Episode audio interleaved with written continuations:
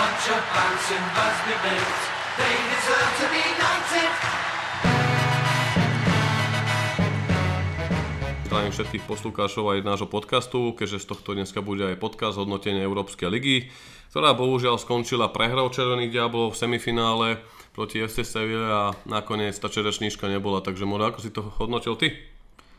No, bol som veľmi smutný. Akože po dlhej dobe sme mali zo zápasov pocit, že sa na ňo tešíme a zároveň sme veľmi nervózni. Už počas tých ranných hodín, kedy človek stane a začne si uvedomovať, že je matchday, tak to bolo úplne ako za Fergusonových čias, eh, kedy sme zo zápasov fakt mali ten pocit, že ide o niečo veľké, môžeme získať nejakú trofej a môžeme sa tešiť a že to nie je len o tom, že OK, opäť ďalší zápas, eh, nevieme čo sa stane, nevieme kto nastúpi, eh, aký ten výkon chlapci podajú, ale fakt sme mali nádej, že aspoň nejakú tú trofej v tejto sezóne získame. A bohužiaľ to nevyšlo podľa našich predstav, aj keď sme na to fakt mali, veď sám si to hovoril, že počas posledných dvoch zápasov, ktoré sme odohrali, sme mali koľko? 46 striel? Či také? 46 strel. No a dali sme z toho vlastne iba dva góly z penalt, čo je veľmi smutné. Chlapcom došiel uh, pušný prach no a žiaľ, žiaľ sa nepošťastilo. Áno, áno, áno, ale aby sme si tak zrekapitulovali tú Európsku ligu, keďže sezónu sme hodnotili v minulom podcaste, týmto sme chceli nadpojiť, tak vlastne tá cesta začala odvetou z Lask Linz, uh, kde sme zvíťazili 2-1 a ono tam už boli vidieť také záblesky toho suchého bušného prachu už tých posledných zápasoch Premier League, ak si spomínaš. Pokračovalo to, dá sa povedať, aj proti tej Kodani, kedy vážne vynikol Carl Johan Johnson, vlastne vytvoril nový rekord Európskej ligy v počte zákrokov, ktorý mal 13. Uh-huh. Takže zase sme tam z dobrého brankárov robili v hviezdu večera. Vlastne on bol Johnson potom aj v Team of the Week Európskej ligy, takže zase sme ho nechali vyniknúť a toho som sa presne obával pred tou Sevillou, keď sme sa o tom bavili, alebo aj s chalami v pube na sledovačke, alebo aj tak v rámci tých našich rôznych diskusí, že mal som veľký rešpekt pred Sevillou, pretože oni naozaj mali výbornú sériu a podľa mňa si to mnoho fanúšikov ani neuvedomalo, neuvedomalo v tých prezapasových debatách. Oni v podstate, ako tu mám pripravené poznámky, prehrali naposledy 9. februára, února v La Ligue zo Celto Viga 2-1 a odtedy v 19 zápasov boli bez prehry, pričom mali 10 vyhrať 9 remis, takže naozaj sme dokázali hrať proti Španielom podľa mňa minimálne vyrovnanú, ak nie vo väčšine zápasu lepšiu partiu, pretože sme tam mali skvelé pasáže, mali sme výborný nástup do zápasu, čo sa mi páčilo tých prvých 15-20 minút, lebo proti tej Kodani to bola katastrofa, tam Sám Matiš aj Mata po zápase povedali ako najstarší hráči kabiny, že to mentálne nastavenie nebolo správne a sme nevyužili tie šance. Sevilla vlastne nás potrestala a tak to bolo aj v tom druhom polčase, kedy sme na nich, dá sa povedať, celkom dobre vyleteli, ale opäť po strate tlaku sme im umožnili hrať, držať uh, loptu na ich kopačkách, čo pre španielské týmy znamená obrovitánsku výhodu a dá sa povedať, že to potrestali opäť a presne ako si povedal, no. v posledných dvoch zápasoch sme zo 40 strel dali dva góly a z toho dva dal Bruno z penalty, takže na druhej strane, keď to tak zo mňa opadlo, som sa spýtal takú otázku, lebo veľa sa toho popísalo, veď hneď nedelu vybuchol internet, devil page siete, proste na do druhého dňa pomaly 500-600 komentárov, obrovitánska diskusia, že ako sme sa koľvek na to pozerali a hovorili si, že toto nestačí, či to je dosť a vezme United, tak tá sezóna v konečnom dôsledku skončila dobre, keďže ešte v januári sme boli 20 bodov za Lestrom, pardon, 14 bodov zo skore minus 20, ak sa nemýlim tak. A nakoniec sme skončili tretí. A čo keď bol toto maximum toho týmu, že už naozaj bola to aj taká ukážka tým v hore, že Tie investície budú nutné, ak sa chceme posunúť a Liga majstrov je troška iná súťaž. Ak chceme bojovať o tie najvyššie trofeje, je to odkaz aj pre Glazerovcov a Woodwarda. Samozrejme áno, podľa mňa Juan, teda pardon, Ole mohol striedať skôr, minimálne Juana tam mohol poslať skôr, keďže predtým proti Kodani to práve on rozbehal a rozviazal a škoda no, čo už, nedá sa k tomu nič povedať, bola to veporovská škoda, prinieslo to veľký smútok aj sklamanie, ale musíme na tejto sezóne budovať, je to mladý tým a podľa mňa to postupne pôjde. A to je aj jedna z najväčších výtok vlastne fanúšikov, ktorá prichádza, že Ole neskoro strieda, nevie využiť ako keby ten moment, nie je správny manažér, skôr by bol lepší ako športový riaditeľ. Mm, je to, je to veľmi diskutabilné, pretože on ako keby veril tým hráčom, zase keby využili tie svoje šance, ktoré tam prichádzali neustále, najmä teda na začiatku druhého polčasu, tak by sa na to ľudia pozerali úplne inou optikou vždycky, keď sa vlastne niečo nepodarí, tak uh, sa viacej kritizuje, než hľadajú pozitíva. Je to tak? Ale musíme byť iba trpezliví a teraz Ole vyslal vlastne jasný odkaz uh, Glazerovcom aj Woodwardovi, že potrebuje tie posily a potrebuje rozšíriť uh, celú zostavu, pretože nie len tá základná zostava, ktorú máme momentálne k dispozícii, môže odohrať celú sezónu, ako to bolo posledných 10-15 pomaly zápasoch, kedy sme menili prakticky uh, zostavu minimálne, teda proti uh, Lincu. Ďakujem za túto kultúrnu vsúku. Dúfam, že ju fanúšikovia ocenia. A, takže tá zostava potrebuje osvieženie a nejaké tie mená by mali prísť, či už to bude do základu, čo veríme, že nejakí jeden, dva hráči sa nájdu, ale aj takí squad players, ktorí bol ako Daniel James a niekto ďalší no-name hráč, ktorý by mohol prísť, tak si myslím, že by to bolo veľmi dobré. Takže 3-4 posily by boli za nás asi také ideálne, však samozrejme sa k tomu ešte dostaneme, písali ste aj vy, fanúšikovia, otázky, takže opäť sa k ním vyjadríme. Teraz iba tak uh, prebehneme nejaké tieto uh, úvodné formalitky, ako sa hovorí, a potom sa už na to vrhneme, nech zodpovieme všetky vaše otázky. Tak, vlastne v rámci materiálov a údajov, ktoré sme si tu pripravili v tom hodnotení uh, do hry tej sezóny v tej Európskej lige, taký všeobecný súhrn Vlastne United v Európskej lige odohrali v tomto ročníku 12 zápasov, zaznamenali 8 víťazstiev, 2 remízy, 2 prehry. Uh, celkovo im bol, dá sa povedať, gólový priemer na zápas 2,08, čo je veľmi slušné, že skoro 2 góly na zápas.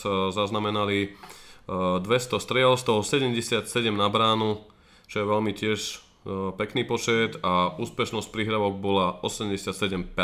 Celkovo 6374 presných nahrávok, takže bolo to zaujímavé. Určite tam bolo nejaké herné zlepšenie, aj keď treba povedať, že sme mali taký ľahší žreb. Tie týmy, ktoré sme v tej Európskej lige boli, boli také hrateľnejšie každom prípade z ďalších zaujímavostí Ole Gunnar Solskjaer v 10 zápasoch využil rozostavenie 4-2-3-1 a v dvoch zápasoch hral 3-4-2-1, teda na troch obrancov s wingbackmi a to bolo proti Partizanu, Belehrad vonku pri výhre 1-0 a proti Brugam takisto vonku pri remize 1-1, takže to bolo vidieť, že proti tým ťažkým vonkajším zápasom, keďže ťažko sa hrá vonku v Partizáne alebo proti Brugam, Ole stavil troška viac na istotu. A samozrejme Jediná prehra okrem tej sevilskej bola prehra za stanov vonku, kedy sme prehrali 2-1 a to bol práve zápas, kedy, ak si spomínate fanúšikovia, dostali šancu mnohí mladíci, ktorí sa tedy mohli ukázať. Boli tam hráči ako Lingard, Gomez, ktorý už odišiel, teraz na návštevovaní Boavista, ne? Počkaj, povedal si mladíci a Jesse Lingard? Uh, uh, pozor, pozor, to je veľmi citlivé téma. Však ho tam radíme, nie? Samozrejme bol tam Chong, Garnet, Tuanzebe, Shaw, takže to bol jeden z tých zápasov, kedy sa mohli ukázať aj tí hráči, toho širšieho kadra, ten zápas sa prehral, ale to bolo ešte, to spoda na jeseň. Od januára to bola úplne iná sezóna. V každom prípade najlepším strelcom Greenwood 5 gólov, Martial 4, Bruno 3 v drese United a potom Igalo Mata, Fred Lingard po dvoch góloch a asistencii mal najviac Juan Mata celkovo 5, takže to bolo také zhrnutie týchto štatistík a údajov k tej Európskej lige. Ja si myslím, že mali na to, aby tú trofej získali chýbalo málo s tou Sevillou a presne ako si povedal, ukázalo sa tam to mentálne rozpoloženie a tá dozretosť, tá skúsenosť, ktorá sa jednoducho musí vybrúsiť.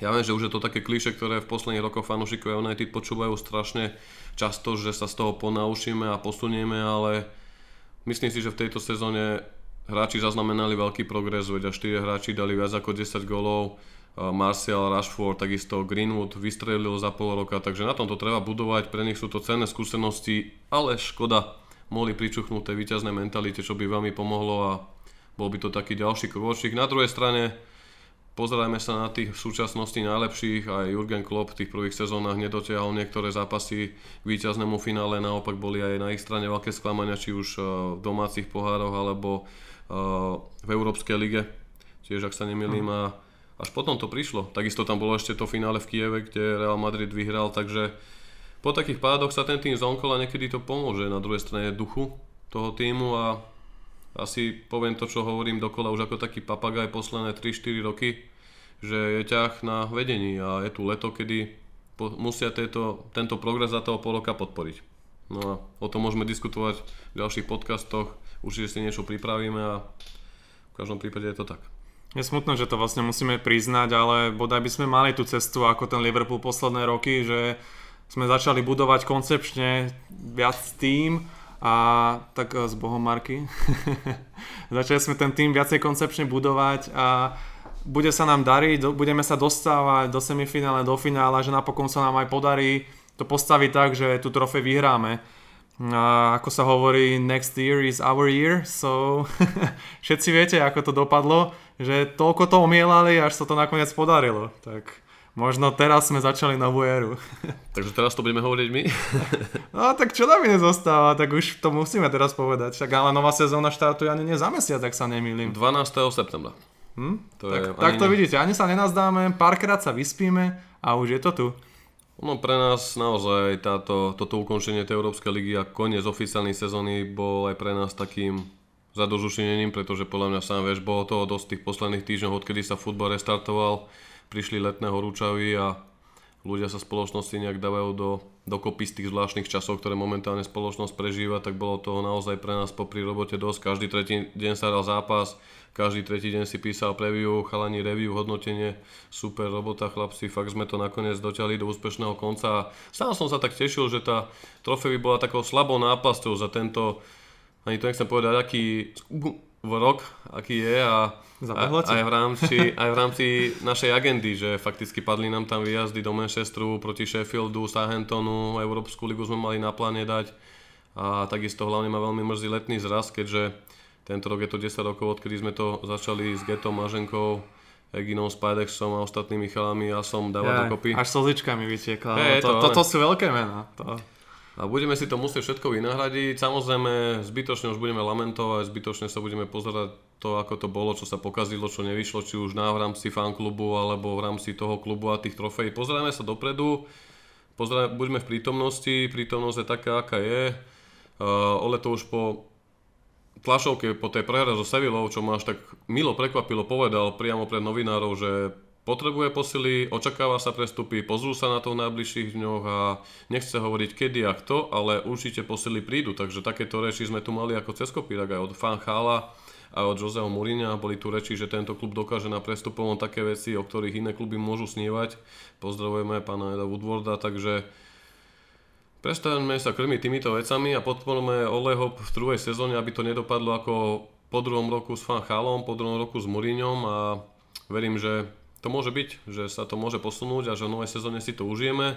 Sezóna začína už o 3 týždne a ja sa hlavne teším, že toto všetko ukončíme tvojou svadbou a na to sa veľmi teším, pretože Moro sa posledný augustový víkend žení a to je veľká vec a tam si užijeme oslavu nie že tohto leta celého tohto roku, ale nášho kamarátstva Bráško a na to sa veľmi teším a potom sa teším na tú novú sezónu, práve s novinkou, ktorú si spomenul. Dnes ju ešte rozoberať nebudeme, necháme si to na ďalšie podcasty, keď budeme riešiť preview sezóny, budeme hodnotiť Woodwardové nákupy o také 2-3 týždne. Po tvojej svadbe, záleží, kedy sa zobudíme, lebo to bude dlhá dospávačka tam nadpojíme na ďalšie témy. A čo sa týka toho zrazu, situáciu sledujeme, mnohí z vás nám, mnohí z vás nám píšu, že či to nakoniec nedáme, ja si vážne záujem tímov, pozdravujem Sralex tým, pozdravujem Liptov Devils a ďalší, ktorí ste nám písali. Moje zarmy.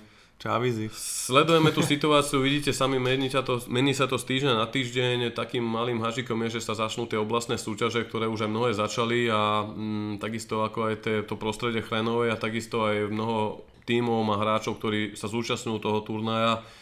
Budeme sa to možno snažiť zorganizovať koncom septembra, ak nie, spravíme si to, vynahradíme si to o rok, možno na zimnom zraze, ale určite by sme chceli urobiť niečo špeciálne, keďže máme tých 10 rokov na konci roka a dúfam, že potom a budúci rok to už bude aj o návšteve Old Trafford, o špeciáloch priamo z Manchesteru a odpalíme to uh, vo veľkom štýle, takisto aj novinku, ktorú vám prinesieme a už iba veriť, že sa to preniesie aj na to irisko, na ktorom sme my závislí, keďže bez tých úspechov sa len hejtuje a nikto sa nevieme z toho tešiť.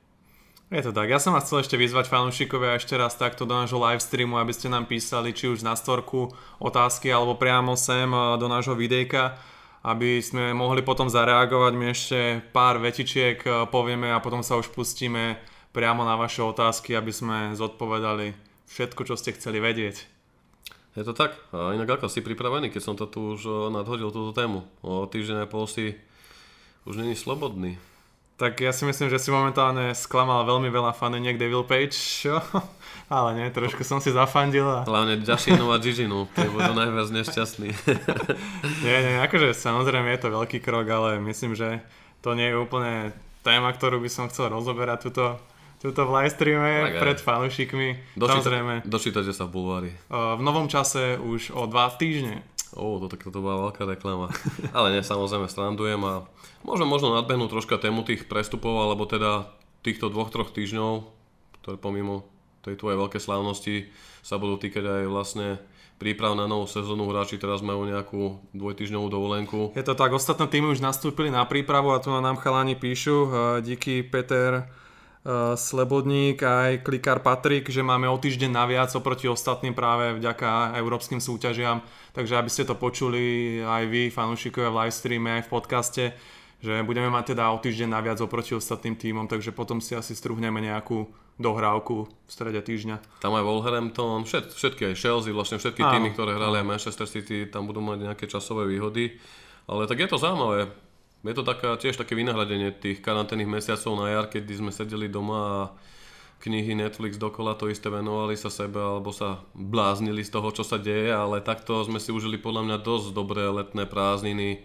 Podľa mňa aj dohrávka tej League bola oveľa lepšia na dočakávanie, ako keď sa to oznámilo, že sa to dohrá a boli také možno obavy, možno špekulácie kvôli tej pandémie, kvôli tomu, že aké to bude bez divákov, ale podľa mňa to malo svoje grády. Nakoniec aj hráči podľa mňa zvykli, však prvé tie zápasy v nemeckej líge, aj tie oslavy gólov, každý len Hej. si tak akože, hej, ok, dal som gól a potom už teraz tie posledné zápasy fakt vybičované emócie, sa tam po sebe sápali ako zápasníci sumo. Bolo to, bolo to také, že malo to svoje grády a boli aj dobré sledovačky. Hovorím len škoda, škoda tých čerešníček, či už v rámci toho FA Cupu Európskej ligy, ale to sme tu už spomínali a asi ďalšia téma, ktorá sa týkala United, okrem toho záveru sezónu a tých nevyužitých šancí v trofeji, bol, bola sága, nekonečná sága Jadon Sancho, Borussia Dortmund. Neustále nám píšete, neustále sa pýtate, my si vážime váš záujem, ale je toho naozaj v tom mediálnom priestore každý deň veľmi veľa. Všetko sme urobili v pravidelných súhrnoch na Devil Page, kde sme sa snažili vychádzať z takých tých e, overenejších, dôveryhodnejších zdrojov od žurnalistov, ako je uh, Di Marzio, Fabricio alebo Shane Cooper z BBC a Situácia je úplne jednoduchá, každý deň sa môžeme dočítať niečo nové, ale situácia je taká, že Borussia mala za aktuálny ročník stratu okolo 44 miliónov eur, ktorú povedal Vacke, šéf klubu, že nebudú, nie je to pre nich nejaký problém, aby si to nedokázali vynahradiť nejakým predajom hráčov, ktorí určite majú veľa, ale na druhej strane nie sú nútení, ani nemajú veľkú potrebu toho Sancha predať a znova sme v pozícii ako s Bruno Fernandesom alebo Harry Maguireom, kedy budeme hrať s nimi túto prehadzovanú hru a ak v skutočnosti budeme chcieť, tak pristúpime na tie podmienky. Najskôr sa špekulovalo týždeň, dva týždne dozadu, keď práve Fabricio Romano nalial do srdc fanúšikom United veľkú nádej, že už je takmer všetko hotové. Dokonca mal byť Sancho dohodnutý na tých platových podmienkách, ale najnovšie informácie z posledných eh, dní naznačujú, že vlastne Borussia Dortmund tam má sprostredkovateľa. Má to byť brat futbalistu Lichtensteinera, ktorý je hrácky agent a ten Borussiu zastupuje v tomto prestupe. Podobný krok robili v prípade prestupu Aubameyanga do Arsenalu alebo Osmana Dembeleho do Barcelóny a vlastne posledné informácie naznačujú, že ani ten kontrakt s Sancho nie je úplne vyjednaný a to nie z dôvodu, že by Sancho nebol uh, spokojný alebo nesúhlasil s ponúkanou zmluvou, ale opäť je v tom tretia strana a aj tá si narokuje na prestup. To sú také na bonus. klasické bonusy. Teda, teda nie len Sancho agent, ale aj ten medzi, medzisprostredkovateľ a tam už je ďalších 50 miliónov rozdiel, ktoré sa United nepáčia. Ale na druhej strane aj informácie o údajnom takomto splátkovom kalendári, ktorý kluby bežne využívajú pri týchto veľkých prestupoch, ako napríklad Coutinho z Liverpoolu do Barcelony alebo Dembele z Dortmundu do Barcelony. Dortmund v tomto prípade už nechce prijať, alebo ani neprijal a to je práve tou stratou, ktorú vygenerovali vo výške 44 miliónov eur, že nebude to žiadnych 70 miliónov teraz, 30 miliónov budúci rok a 20 miliónov Vácke jasne vyhlásil, ako chceme, musia dať 90 miliónov eur na stôl, pretože z toho si pokryjú rozdiel, dlh a takisto im ostane 50 miliónov na, dá sa povedať, dosť slušnú náhradu. Špekuluje sa o Memphisovi Depayovi, bývalého hráčovi United, takže Je to jasne rozhodaté a uvidíme, ako to dopadne. Či Glazerovci obetujú tento balík, tie pohľady sú rôzne, my tiež vieme, ako to je, na druhej strane je to šialená suma, na druhej strane aj mne osobne sa Sancho páči, ale ja som si v posledných 10 rokoch želal iba troch hráčov a to bol Zaha, Kagawa a Depay a viete, ako to dopadlo, takže ja už si radšej Sancha neželám. A no uvidíme, no ako to vidíš ty? ty? Ty si myslíš, že by mal klub buchnúť na stôl aj v rámci tejto pandémie, aj v rámci faktu toho, že potrebujú určite mimo Sanča aj ďalších minimálne dvoch hráčov, alebo by si sa stotožnil aj s takou vecou, že by dali za, za Sanča tú stovku a potom 50 miliónov za nejakého jedného, možno dvoch talentovaných mladíkov a išiel by Ole do novej sezóny s takým riskom, alebo radšej by si tých 120 plus nejaké peniaze dal a kúpil radšej iných, iných hráčov. Vieš čo, ja by som sa vyjadril najprv k tomu s Vackému, ako manažerovi športovom riaditeľovi Dortmundu, ktorý už mal takéto veľkohubé vyhlásenie, ak to tak môžeme nazvať. Aj v minulosti, posledný prípad, krásny príklad je práve Osman Dembele, ktorý išiel do Barcelony. Mm. Bolo to ani nie, možno dva týždne potom, čo vyhlásil tiež, že nikam nejde, zostáva, všetko pokračuje, bude v ich týme pre ďalšiu sezónu a ani sa človek nenazdal a už práve nastupoval v drese Blaugranas. Čiže tieto slova nie sú úplne pravdivé, alebo jak sa hovorí po česky, na každém uh, šprochu pravdy trochu. Mám pocit, že ta, tak, tak, je, ta, tak je to, to by ste nám mohli napísať, že či som to on, povedal správne. On musí vlastne Vacké hrať ramena, keďže... Áno, je, dva, zastupuje svoj klub, čiže je to úplne prirodzené. A hlavne dva týždne dozadu doplním, robil som to aj v rámci práce, Vila, uh, tam bola taká malá mediálna prestrelka v nemeckých médiách, kedy šéf Bayernu Mnichov Ruminege um, dosť zdisoval Dortmund tým postojom, že médiá neustále špekulujú o tom, že Real sleduje Halanda, teraz vlastne doniesli žúd um, Bellingtona mm. z Birminghamu a že ešte len tých hráčov kúpia majú tam, dá sa pán Bellingham ešte aj nehral, Haaland tam je pol roka, ak sa nemýlim, a mm. už sa špekuluje o odchode. A, a toto Ruminege skritizoval, že aká to je vlastne charakter DNA klubu aj pre tých hráčov, ktorí tam prídu a naozaj hľadú na to, že 2-3 roky sa tu ukážem a potom idem do veľkého klubu, že Dortmund týmto sám seba dáva do takej pozície seba, také medziprestupovej stanice. Uh-huh. A potom samozrejme za kráľovským nemeckým klubom ako je Bayern za, za, zaostáva výraznou mierou, nielen po ekonomické, ale po tejto koncepčnej stránke a čím tam vznikla veľká prestrelka medzi Zorkom a práve Vackem a myslím si, že teraz je v tomto troška vedenie Dortmundu aj pod takým tlakom, aby, aby naozaj ukázalo tie, ak sa hovorí, prsia a ramená hral s tým, že buď United tu 100, 100 miliónov dajú, alebo proste tu Sancho zostane, alebo my sme tu šéfom tejto situácie. Oni nemajú iné východisko, takže my potrebujeme Sancha, my musíme platiť, oni nemusia nič, takže Uvidíme, v každom prípade tých mien tam je naozaj veľa, ale k tomuto si chceme urobiť taký prestupový špeciál po tej svadbe, kedy sa zameriame o dva týždne na to, čo Woodward vymyslel, čo pokafral, čo sa mu podarilo vyriešiť, takisto sa pozrieme aj na tie odchody, keďže zatiaľ odišiel len Alexis Sanchez, aj to fakticky zadarmo, čo som osobne očakával, že nejakých 15 miliónov, o ktorých sa špekulovalo, by sme mohli dostať. Avšak Sanchez nebol nejak ochotný zníži svoje platové podmienky v tom kontexte, že buď bola tá vec, že mu Dort, teda United vyplatí bonus odstupný, na ktorý mal nárok, alebo potom mu bude komplikovať cestu tým, že Inter bude musieť zaplatiť peniaze. Samozrejme Inter sa vie vyhovoriť, že je pandémia a nemôžu dať také peniaze.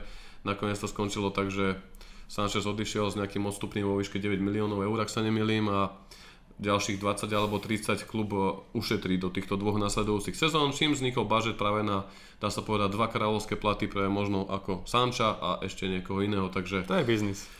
Super, neviem, čo mám k tomu povedať. Ale, ale... No, pozrieme sa na Kutíňa, ako dopadala Barcelona, takže... To sa nemusíme baviť, pretože o tomto dosť s chalami z Forza Barca pozdravujem, SK píšeme a debatujeme a tam naozaj za 5 rokov dokázali prekafrať miliardu a nakoniec skončia tak, ako skončia, že dostanú historický 70-ročný debakel proti Barcelone 8-2 a tam im dá... Proti Bayernu. Pardon, Pardon, proti Bayernu a tam im dá dva góly Coutinho, ktorý vlastne je ich hráč, za ktorý ešte budú platiť ďalšie bonusy Liverpoolu, takže pri tomto sa aj tá Woodwardová chyba v, v prípade Sancheza zna, vyzerá ako taký, ako taký malý failing, ale tak pozrieme sa do vlastnej kuchyne, uvidíme.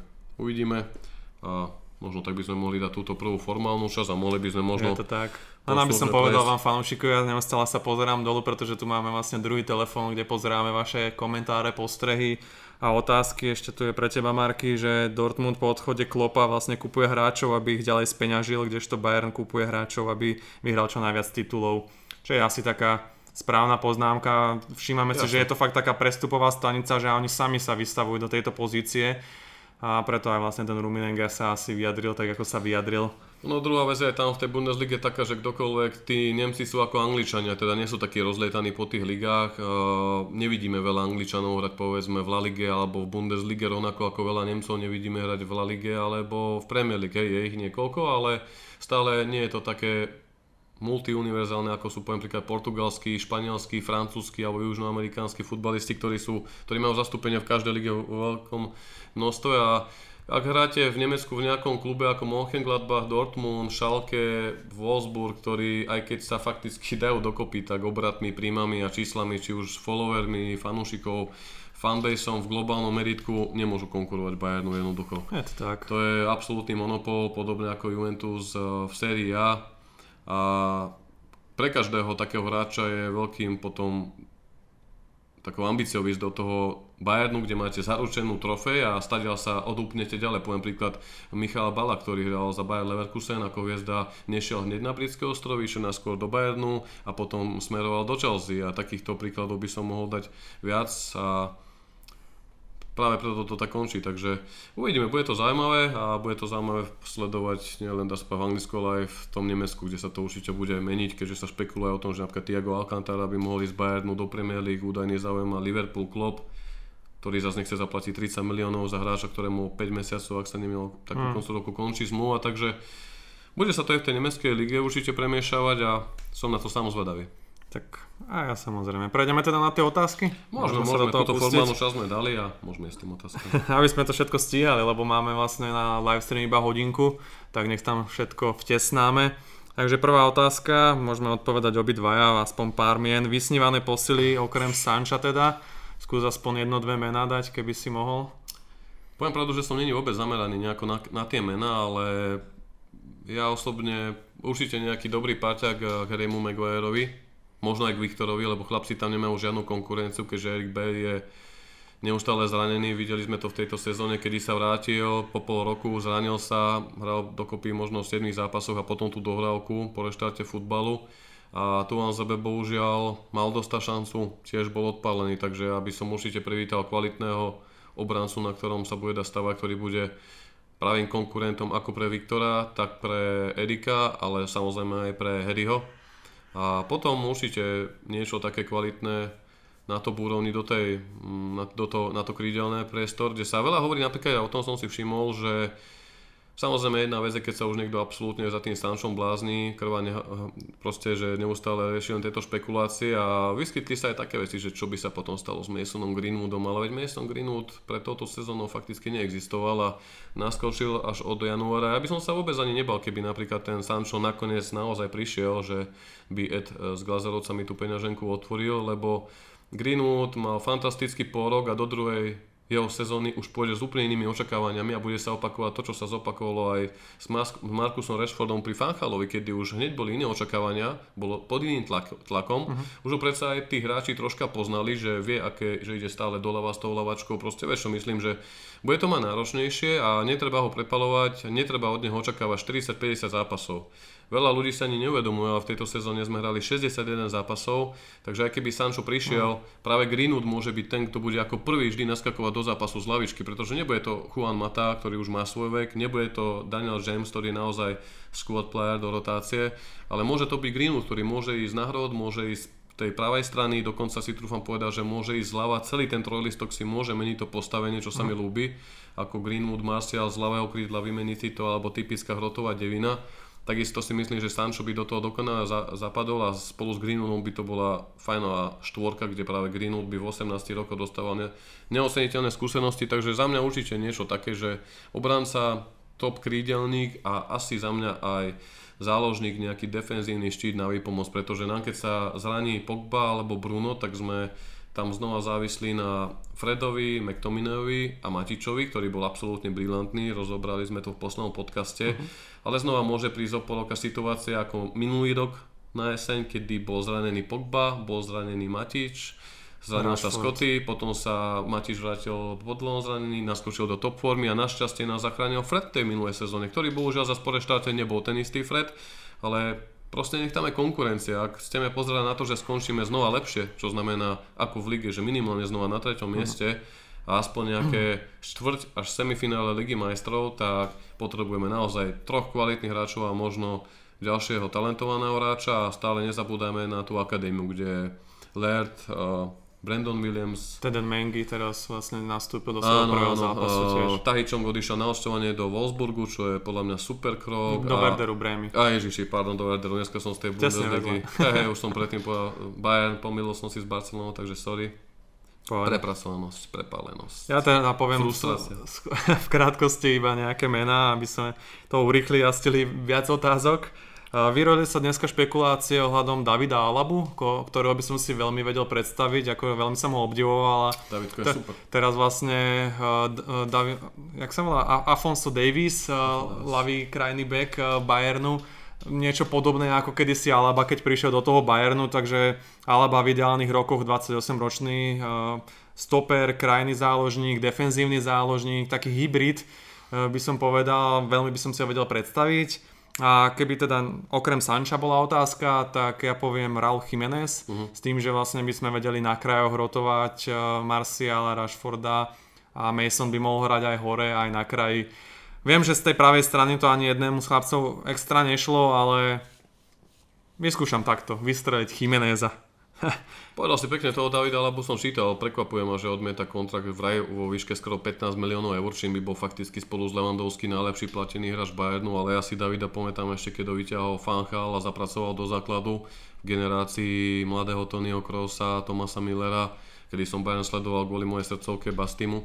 To bolo celé obdobie Fanchala a nástup Jupa Heinza tam naozaj, nie, niekoľkokrát som to aj spomínal. Pozeral som tedy po United práve Bayern, lebo sa mi ľúbil ten total football, ktorý završili ziskom treble práve vo finále hm. proti Klopomu Dortmundu a Davidko je proste super, to je profesionál, ktorý hrá zľava, dokáže byť stoper, veľakrát hral aj na šeske, to je absolútne hráč, ktorého by sme na ďalších 5 rokov vyťažili maximum, ale chce ho Manchester City, chce ho Chelsea, sú ho všetci fakticky takého hráča, chce každý klub, rovnako ako podľa mňa Barcelona, ale to si vyťahol meno.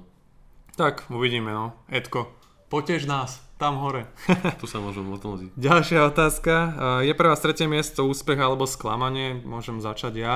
Uh, Pre tou sezónou, keď sa pozrieme na konkurenciu, teda Liverpool, City, hlavne teda asi najväčšie kluby momentálne, ktoré majú najlepšie týmy, Uh, plus tam bola Chelsea, Arsenal, Tottenham a ďalšie tie menšie kluby, ktoré boli viac zohraté, nemali také mená, ale šlapali ako hodinky. Reálne môžeme si nahovárať, že klub ako United by mal vždycky myslieť iba na titul a mal by sa sústrediť na to, aby iba vyhrával. Reálne to tretie miesto bola pre nás taká asi najväčšia meta, ktorú by sme mohli dosiahnuť bez toho, aby sme mali nejaké extrémne šťastie. V polke sezóny by sme za tretie miesto dali asi všetko na svete Hej. a na konci nám to prišlo také, že fú, super úspech, lebo sme to tesne dokázali. Čiže ja to tak poviem, že tretie miesto je pre nás v momentálnom stave so súčasným kádrom úspech. Máš pravdu a riešili sme to, dá sa v časti v tom minulom podcaste, kedy sme hodnotili Premier League. A aj po zápase s Európskou ligou som napísal na Facebook taký krátší, dlhší príspevok práve o tom, že treba sa na to pozrieť z iného uhla. Ono, tri semifinále a tretie miesto v prvej plnej sezóne týchto nových trénerov je solidná, dobrá vizitka, ale nie je to fantastické, nie je to úžasné, nie je to ten najvyšší štandard United, ale tam sme ani neboli. Tí tréneri prevzali ten tým po maximálnej mediálnej prestrelke medzi Mourinhom Pogbom. Vedeli sme, ako je Mourinho mal vyhlásenie ten mesiac, kedy to pod ním sa kymácalo, bol naozaj tragický a naskočili na to hráči uvoľnené v super pohode, ťahali to 3-4 mesiace až do tej parískej noci uh-huh. a potom v derby proti Liverpoole sa zranil Herrera, Martial a rozsypala sa tá chemistry, pamätáme si to veľmi dobre. No a takže ja to hodnotím až od tejto sezóny ako plnohodnotné vysvedčenia a hlavne berme do úvahy, že Ole Gunnar Solskjaer za ten rok a Gratan Sancheza poslal preč 12 hráčov, čo je enormné číslo a získal zatiaľ len v úvozovkách 4, hej, a môžeme sa na to pozerať tak, že aký bol prvý pol rok, lebo to je úplne niečo iné, aký bol druhý pol rok po reštáte, po zimnom prestupovom okne, keď prišiel Bruno ale také zase názory, že mali šťastie, lebo bola prestávka a keby sa nevrátil Pogba Rashford, tak to možno nedajú. A keby neprišiel Bruno, no keby, keby, keby, keby, tak sa pozrieme na to tak, že keby prišiel Bruno už na začiatku sezóny, možno sme ešte vyššie, keby dostali ďalších 50 miliónov a ďalšieho hráča, okrem, že Bruno by už bol v lete a v zime by prišiel niekto mm. iný, tiež by to bolo iné. A keby sa nezranil Pogba, keby, keby pozerám sa na to, ako to je, je tam progres, je tam progres, rozoberali sme to aj v tom poslednom podcaste, či už v poste strany gólov, že sa prekonala stovka prvýkrát od Fergusona, štyria hráči dali viac ako 10 gólov, mali sme 26 čistých kont, čo je najviac pomedzi top 5 líg v Európe. A samozrejme bolo tam veľa chýb, veľa chýb u obrancov, nepremenené šance, neskoré striedania, možno niektoré neefektívne taktiky, ale to tam ešte bude, ten tým sa dáva do poriadku a aj v iných kluboch, nechcem znova zachádzať na Anfield, ale musím tam zísť aj tam, prvé 2-3 roky sa to formovalo, veci pozrieme prvú klopovú zostavu, ako hral, ako hral zostavu druhý rok, ako tretí rok a potom keď prišiel k tým veľkým trofejám, takže my tu chceme za rok vidieť niečo, čo sa tu fakticky nevedelo nejak kryštalizovať ani u jedného z dvoch popredných manažerov, ktorí sme tu za tie posledné dve manažerské dekády mali, takže to mi príde také porovnanie, že ako keby teraz chceme tuto, že sa tu za rok upraví nejaká ja politika spoločnosť, keď sa tu niečo 10 rokov nedarilo, no to sa nedá. Vždy tomu treba dať čas za nejaké výsledky. Ja si myslím, že tie výsledky tu teraz boli, takže dobre, Dobre. Ďakujem ti za toto obšírne hodnotenie, ale ďalšie prosím trošku kratšie, aby sme stíhali Jasne. čo najviac otázok. Máme stále 37 minút, takže do tých 60 to úplne pohode dáme. Jasné. Takže no, je tu veľa otázok ohľadom prestupov, tak tie už budeme preskakovať. Tie si dáme v tom špeciáli. A prejdeme ďalej. Názor na nové dresy. Pardon, za, za ruku. Názor na nové dresy, aké máme. Tie pôvodné ukážky, líky, čo boli na internete, boli o dosť horšie, než ako to v skutočnosti vyzerá. Domáce sú celkom v pohode, na hráčoch vyzerajú veľmi dobre si myslím a tie čierne, veľká spokojnosť, teraz sa vyrojila aj tretia sada, ako by mohla vyzerať, tie opäť nevyzerajú. To boli tie zebrové. Áno, áno, taká zebrička trošku. Takže zatiaľ tie dva, čo boli predstavené, ja som spokojný a určite zamastím Glazerovcom trošku do vrecka. Tak ja už iba v krátkosti boli pekné, mne sa páčia a ten čierny mi pripomína práve tento, ktorý mám na sebe z, z, z, z sezóny 17-18 čo objednával Čisko z Malajzie, 8 týždňov to sem cestovalo za 6 dolárov, skoro nás podpálili, lebo nekúpim si to u Glazerovcov na schvál a kúpim. Ale ľubí sa mi veľmi tá warm-up súprava predzápasová, ktorú Taká majú. bordová. Tá je nádherná, tam bola aj pekná fotoreport, len zatiaľ sú tie ceny naozaj od rozmedzi okolo stovky, takže mm-hmm. keď pôjdeme na Old Trafford budúci rok, potom si to dáme. Hm, tak, tak. pôjdeme. Snáď, snáď sa zadarí. Boris Johnson tvrdil, že už v oktobri v Žínu už, už by sa malo dať cestovať, ale tak tým ich prístupom, no neviem. Objedná si z AliExpressu vakcínu a bude OK, cieľe do ďalšej sezóny. Myslím, že tuto bude veľmi záležať asi od letných posíl. A... Ako sme povedali, musí to byť lepšie ako teraz. Tak, tak. Zvinú latku, bude záležať od prestupov. Akože pokiaľ nik- nikto reálne ako posila nepríde, respektíve príde niekto iba no name, tak nedá sa očakávať extra lepšie umiestnenie v lige, v pohároch, Uvidíme, v Lige majstrov to bude veľmi náročné, už to nebude Európska liga. FA Cup aj e, ligový pohár sme boli vysoko, čiže fakt treba proste posily. To ne, už nemusíme to asi opakovať. Tam už dokola. nebude priestor na nejaké opakované chyby, tam už sa budú musieť potvrdiť nejaké ambície.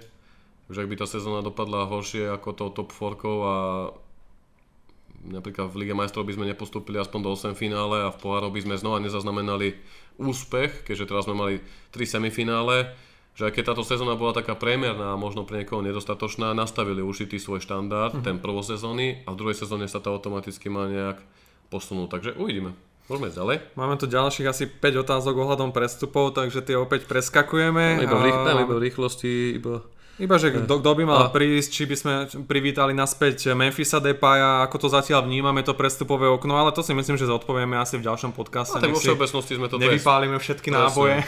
No vlastne čakáme ako vy, aj toto spomíname, tak. spomínali sme to aj v tom úvode tohto podcastu. Toto je možno zaujímavá téma, že či je podľa nás dôležité obsadiť funkciu športového riaditeľa Špekuluje sa o tom už niekoľko rokov, boli tu aj určité konkrétne ponuky, teraz Rio Ferdinand alebo Patrice Evra, Darren Fletcher, ktorých odmietli práve kvôli tomu, že nemali mať úplnú kontrolu nad prestupmi, stále tam mal zasahovať Ed Woodward yeah. a takisto Glazerovci. Môžeme vidieť, že ani funkcia športového riaditeľa nezaručuje nejaký extra úspech, aj keď je to bývalý hráč, vidť Erik Abidal, ktorý bol v posledných hodinách, maximálne dňoch odvolaný z tejto funkcie. Takže vidíme, že ani to nezaručuje ten úspech, aj, ten, aj keď ten bývalý hráč pozná ten klub skrz náskrz, prešiel, prešiel si s ním úspešné roky. Tak uh, uvidíme, no. Je to zaujímavá funkcia, možno by nám to pomohlo, ale kto vie, no. Záleží od, to, od tých majiteľov, ako do toho budú zasahovať. A... Ak by tam mal byť, už tam je, lebo už sa hovorilo o tom začas Fanchala za Mourinha, Mourinho tu už nie je rok aj pol, dá sa povedať dva roky, bude to v decembri a ale hlavne teraz je asi bezpredmetné sa o tom debatovať, pretože taký riaditeľ by musel prísť do klubu minimálne e, pred pol rokom, aby dopredu spoznal klub, sieť scoutov, nastavil si to nejak, tam musí byť nejaká dohoda, spolupráca o tých vyliadnutých cieľoch, komunikácia s prvým tímom, analýzy, takže to v tejto, počas tohto leta to ešte určite bude v réžii Eda Woodwarda. A spomínal som to aj v príspevku na Facebooku alebo minulé v podcaste, Mike Phelan a Ole Gunnar Solskjaer mali po, pri dohodách o ich trvalom zotrvaní a pri podpise zmluvy žiadať 9 nových hráčov pri obmene kádra, zatiaľ dostali 4, takže uvidíme, uvidíme nakoľko sa vedenie vyhovorí na zložitú ekonomickú neistú situáciu, nakoľko vynaložia investície a samozrejme, akých, hráči sa im, akých hráčov chceme, aby odišli, čo bude aj také náročnejšie, čo sme videli pri tom Sanchezovi, ale tým nadvezujem na ďalšiu otázku. Odchody, to sme sa bavili aj minulé, za mňa určite Jones, tak v rýchlosti Lingard, Rocho vyriešiť, ak to Smallinga vyplatia talianské kluby, nech tam zostane samozrejme mm-hmm. Smalling a to ma ešte napadá, no Pereira si pravdepodobne myslím, že odíde, ak by došla nejaká zaujímavá ponuka, lebo podpísal novú zmluvu a, a čo ma veľmi zaujalo, že Bournemouth teraz predáva brankára do Sheffield United, pričom pred mesiacom manažer Sheffieldu povedal, že Dean Henderson je blízko zotrovaniu o ďalší rok, mm. ale podľa týždňových informácií zdá sa, že Henderson zostane v United a možno sa bude byť o jednotku, keďže pre zmenu o Sergio Romera prejavili kluby záujem ako Aston Villa, Leeds United a zdá sa, že aj Romero by chcel v závere kariéry chytať, čo mu absolútne nejak sa mu nečudujem, pretože je to kvalitný golman a podľa mňa by mal byť jednotkou v klube, kde by bol absolútnou oporou a osobnosťou. Áno, zaslúži si to takisto ako podľa mňa viacerých fanúšikov mal asi chytať tieto zápasy semifinálové, či tak. už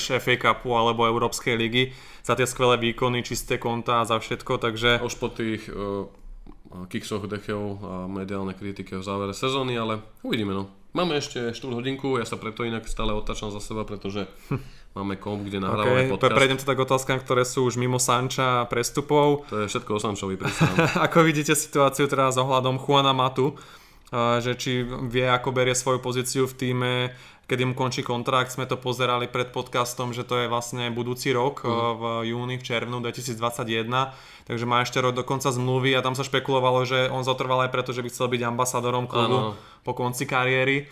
Takže myslím si, že on je veľmi zmierený so svojou rolou, myslím si, že dostáva pekné peniaze, okolo kilečka to bude. 150 tisíc liber no, čiže, čiže určite mu nie je zlé, ale on je, sympatiák a myslím si, že bude potom dobrý reprezentant Treba z toho tam klubu. takýchto hráčov. A ono sa tam inak aj špekulovalo o takom, že by vlastne bol ambasádor. Či možno sa sama zo seba vytvorí taká pozícia, že stane sa podobne ako to bol napríklad Gixi alebo Karas, dá sa povedať takým hrajúcim hráčom, teda hrajúcim trénerom, mm. takým asistentom a potom sa posunie možno práve na takú pozíciu takého, a nechcem povedať športového rejiteľa, bude niečo mm, ako napríklad ten Michal Zelk, áno, športový rejiteľ v Dortmunde, alebo uh, Sali Hamiziš, to je Bayern Mníchov, tiež bývalí hráči, ktorí vlastne tam majú práve na starosti tú komunikáciu mm. medzi trénermi, scoutingom, akadémiou a vedením klubu, uh, CEO, riaditeľom a podľa mňa Matička by sa mi tam hodili reprezentantívny Uh, založil vlastne nadáciu to 1%, čo hráči odvádzajú dane, alebo ak sa nemýlim,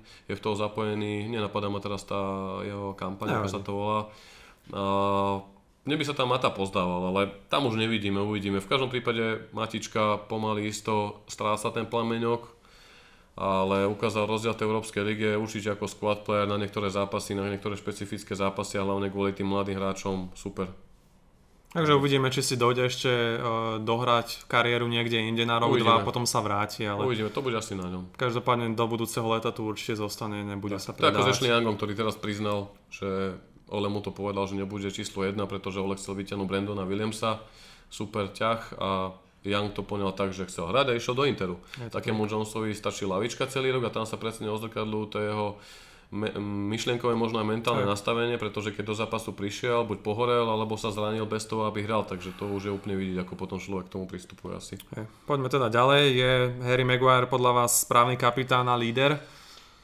No, akože je jeden z ťahúňov týmu, by som povedal.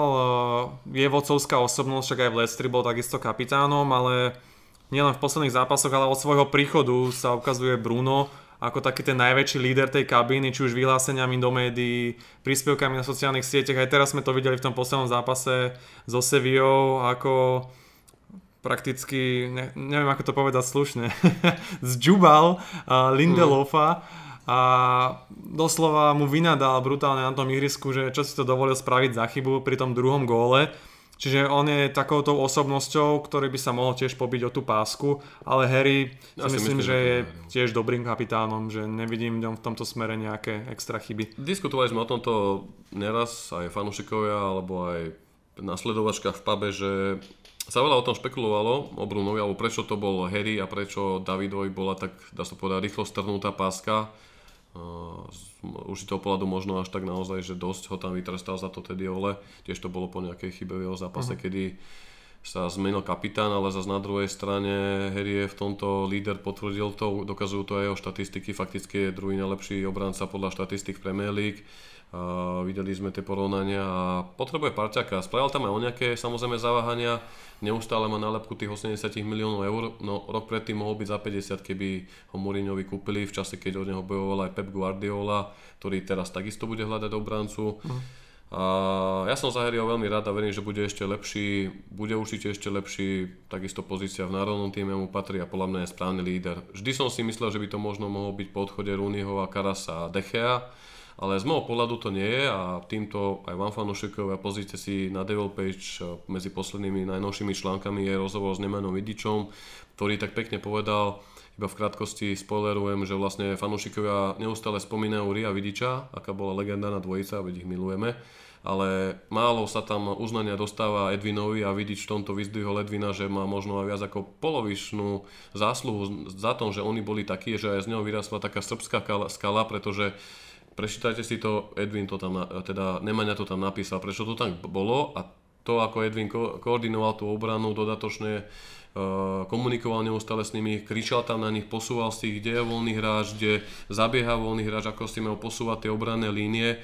Na to tam bol Edwin a bol to vlastne ďalší hráč poli, ktorý ako keby ich vedel v tomto koordinovať a to mi u Davida chýba. Vidíme to aj teraz mnohokrát, aj ten vyrovnávajúci gol Seville, ktorý prišiel z prečíslenia, krásna krídelná akcia, zase sa tam nič nedá vytknúť Sevilčanov, zahrali to parádne, ale videli ste to, tá obrana, tá, tá lopta išla na zadnú tyčku, kde ani Williams ho nevidel, prešlo to cez celé vápno a dorazili to. Takisto aj ten gól, kde to išlo, nebol pri ňom ani Fambisaka, ani Lindelof, keď dali ten prvý gól, ak sa nemýlim, či druhý, pardon, Druhý, to už bol druhý. druhý, to už bol druhý a absolútne nikto nemal prehľad o tom, kde ten super nabieha a práve o tomto možno Via, Rido, eh, Ria a Vida hovorili, že proste Edwin povedal, kde sa mal postaviť a išiel, destruction, uh-huh. vidíš, zničil Dio, zničil a ten hráč tam nebol, takže toto sa musí zlepšiť, preto by som očakával aj nového obrancu, aby tam mal Harry Parťaka a možno od Davida by som práve viac líderstva očakával. Práve to je možno zaujímavé, že či sa pobijú o ten post jednotky, Bude keďže s tým Dínom to vyzerá, že zostane, Ale ale... momentálne David je spolu s Pogom najlepšie platený hráč týmu, takže Tak, tak. toto sa asi ukáže, ale aspoň budeme mať o čom diskutovať. Uvidíme do budúcna. Máme tu ešte 10 minútiek Uh, záveru. ďalšia otázka je, že či si má človek pripraviť nejaké témy alebo pýtať sa hoci čo, takže do budúcna určite sa môžete pýtať na akékoľvek otázky. Oh. Je ideálne mimo prestupov, aby sme mohli reagovať aj na tieto iné. Sice budúci podcast bude práve o prestupoch, tak skúste teraz nejaké konkrétne mená, že čo na ne hovoríme, či áno alebo nie. Takže len tak, aby ste vedeli. Môžeme prejsť na ďalšiu otázku. Ktorí hráči, pozdravujeme Mareka Turňu, čau. Ktorí hráči akadémie majú potenciál presadiť sa v budúcnosti? Tým asi najbližšie tomu je ten Teden Mengi. Vy, vy, vyzerá ako skvelý obranca, podobne ako Axel Tuanzebe. Uvidíme, aké budú jeho ďalšie kroky a či sa mu podarí presadiť. Lert na tom kraji obrany. A Gardner by mali ísť na hostovanie. Gardner, áno, to už mali túto sezónu. Ja by som ešte vyzdvihol Mabryho, o ktorom sa špekuluje. Taký náš nový Fellaini inak, ale veľmi skvelý technický hráčik, taký pod, podhroťák že už by mohol no, vlastne trénovať s Ačkom uh, už počas tejto prípravy, takže uvidíme, či sa mu podarí nejak presadiť viacej do prvého týmu a bodaj by áno, však sme ho kúpili za celku dosť peňazí na to, že má 18 rokov. 17, Veľa sa o ňom píše v poslednom období, tak som zvedavý. Takže tak, no. A máme tu asi takú poslednú nejakú otázku, že či nám príde dôležitejšie posilniť útok, obranu alebo záložnú radu do rotácie niekoho. Čiže, neviem, za, za teba, kto, ktorá tá pozícia je taká najkľúčovejšia? Kecali sme už o tom, dá sa povedať v inej otázke, ale ako som povedal ja, určite obrana, krídelný ofenzívny záložník a za mňa aj stredopoliar a neustále, to je za mňa, ale potom neustále sa tu ešte mnoho fanúšikov, ktorí neveria alebo neveria, nestotožňujú sa s Marcialom ako s chladnokrvnou devinou a keď Greenwooda nechceme prepalovať, tak aj mnoho osobností to povedalo ako Owen Hargraves, tuším Paul Scholl, že by mali ísť po aj Kaneovi? Berbatov to povedal Harry Kaneovi, teraz mm. nehovorím, že to tak má byť, ale že proste patrilo by sa tam mať takú tú typickú devinu, ako je napríklad uh, Jiménez o Wol- Wolverhamptone, že jednoducho Videli sme to aj v týchto posledných zápasoch proti Kodani alebo Seville, kedy tam boli vyložené tutovky a neboli z toho góly. Mm, znova je to na olem. Z okolností, ako som spomínal toho Younga, spomínal sa aj Lukaku po postupe do finále Európskej ligy s Interom Milano, kde ich novinári rozoberali na témy z United, keďže my sme predtým deň vypadli zo Sevillou, ako Young hovoril o tom svojom odchode, tak Lukaku v tejto sezóne zatiaľ zaznamenal 33 gólov a jeden, jeden jediný gól od prekonania le- rekordu klubového Interu legendárneho brazilčana Ronalda, takže nech ho akokoľvek niektorí označujú nálepku slovami neschopák a neviem čo, proste ukázal tam tú kvalitu, samozrejme na talianské pomery asi mu to sedí viac, ale Ole to povedal, chce hrať rýchly kombinačný futbal na pár dotykov, on nechce takého ka, ako sa to povie, kladivo zakončovateľa. On tam chce technického štýlu Aubameyang, štýlu Martial, štýlu Rashford, štýlu Mbappé, takže není o čom. Mbappé, Woodward, ideme na to. Ja, čo, ja, ja by som Srandujem. povedal ta, také meno, ktoré už sa tu skloňovalo v minulosti a potom vyšiel úplne inám a to je Wissam Ben Yedder, práve kanonier zo Sevy, ktorý išiel potom do Monaka, ak sa nemýlim. A práve tento hráč by sa mi veľmi páčil. Akože je veľmi agilný, pohyblivý na tom hrote útoku a skvelý zakončovateľ. Takže práve takéhoto nejakého hráča by som si vedel predstaviť, no. Neviem. Na druhej strane ešte doplním, veľa ľudí sa strašne, alebo pláva iba vo vodách toho mainstreamu, ktorý píše, ale zabudáme na to, že United má jednu z najväčších sieť, skautských sietí na svete a naozaj môže to byť hráč, o ktorom sme doteraz nejak nepočuli, ako to bolo niekedy z Guadalajary, posiela za 6 miliónov Čičari, to pamätám si, ako fanúšikovia zdisovali Fergusona, že aké sú to ambície a chlapec v prvej sezóne zatenil Torresov prestup do Chelsea za 50 miliónov libier podielal sa na zisku titulu, alebo napríklad ten Daniel James, ktorý naozaj sa trápil v závere sezóny, ale chlapec hral 36-37 zápasov. Uh-huh. Čítal som dobrý o tom článok na The Athletic, že vlastne už tým, koľko zápasov odohral, na seba dal, ušiel vyššiu latku, že sa od toho bude očakávať viac a je na ňom určitý tlak, ale prvý pôrok v tom slabom jesennom formáte ligy práve on patril medzi tých dobrých hráčov a Samozrejme má ešte aj on čas, ale práve na to poukazujem, že kľudne to môžu byť mená, o ktorých sme doteraz nepočuli, a, uh-huh. ale ja dúfam pevne, že to budú minimálne dve mená, o ktorých počúvame často a ktorí môžu do týmu priniesť okamžitý rozdiel, ako to bol, alebo okamžité zapracovanie, ako to bol Fambisaka, Harry Maguire a Bruno Fernandes. Lebo naozaj, keď sa nad tým zamyslíme, z tých štyroch prestupov tí traja hráči hrajú pravidelne, James je ako skôr lavičkár, že naskakuje do zápasov a konečne také prestupy. Takže dúfam, že v tomto budeme nadvezovať teraz, že keď prídu iba traja hráči, tak ich kúpia správne, ale neviem, nechcem komentovať, pre mňa je to ako také sledovanie letného seriálu na Netflixe s Edom Woodwardom, čo príde, čo bude a debatovať, hodnotiť, kritizovať, chváliť budeme o 3-4 týždne, takže Ale počúvaj, ty ten Netflix už druhýkrát si spomenul. Povedz, koľko ti zaplatili za túto skrytú reklamu. 4, 4 langoše. A dal by som si, dúfam, že máš teraz niekde v Mám si kuchyni. prísť na, na Food Festival.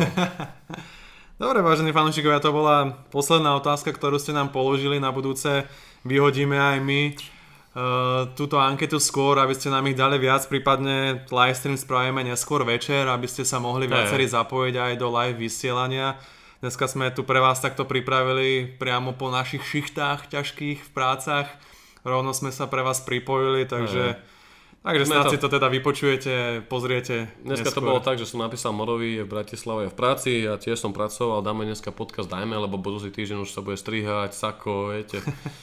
iné starosti, svadobné, príjemné starosti, tak sme to zbuchali ako taký freestyle. Chceli sme to dať na livestream, aj na budúce dáme livestream. Livestream vám dáme až do tej chvíle, dokedy vám neoznajeme jednu novinku, ktorú pre vás pripravujeme do novej sezóny.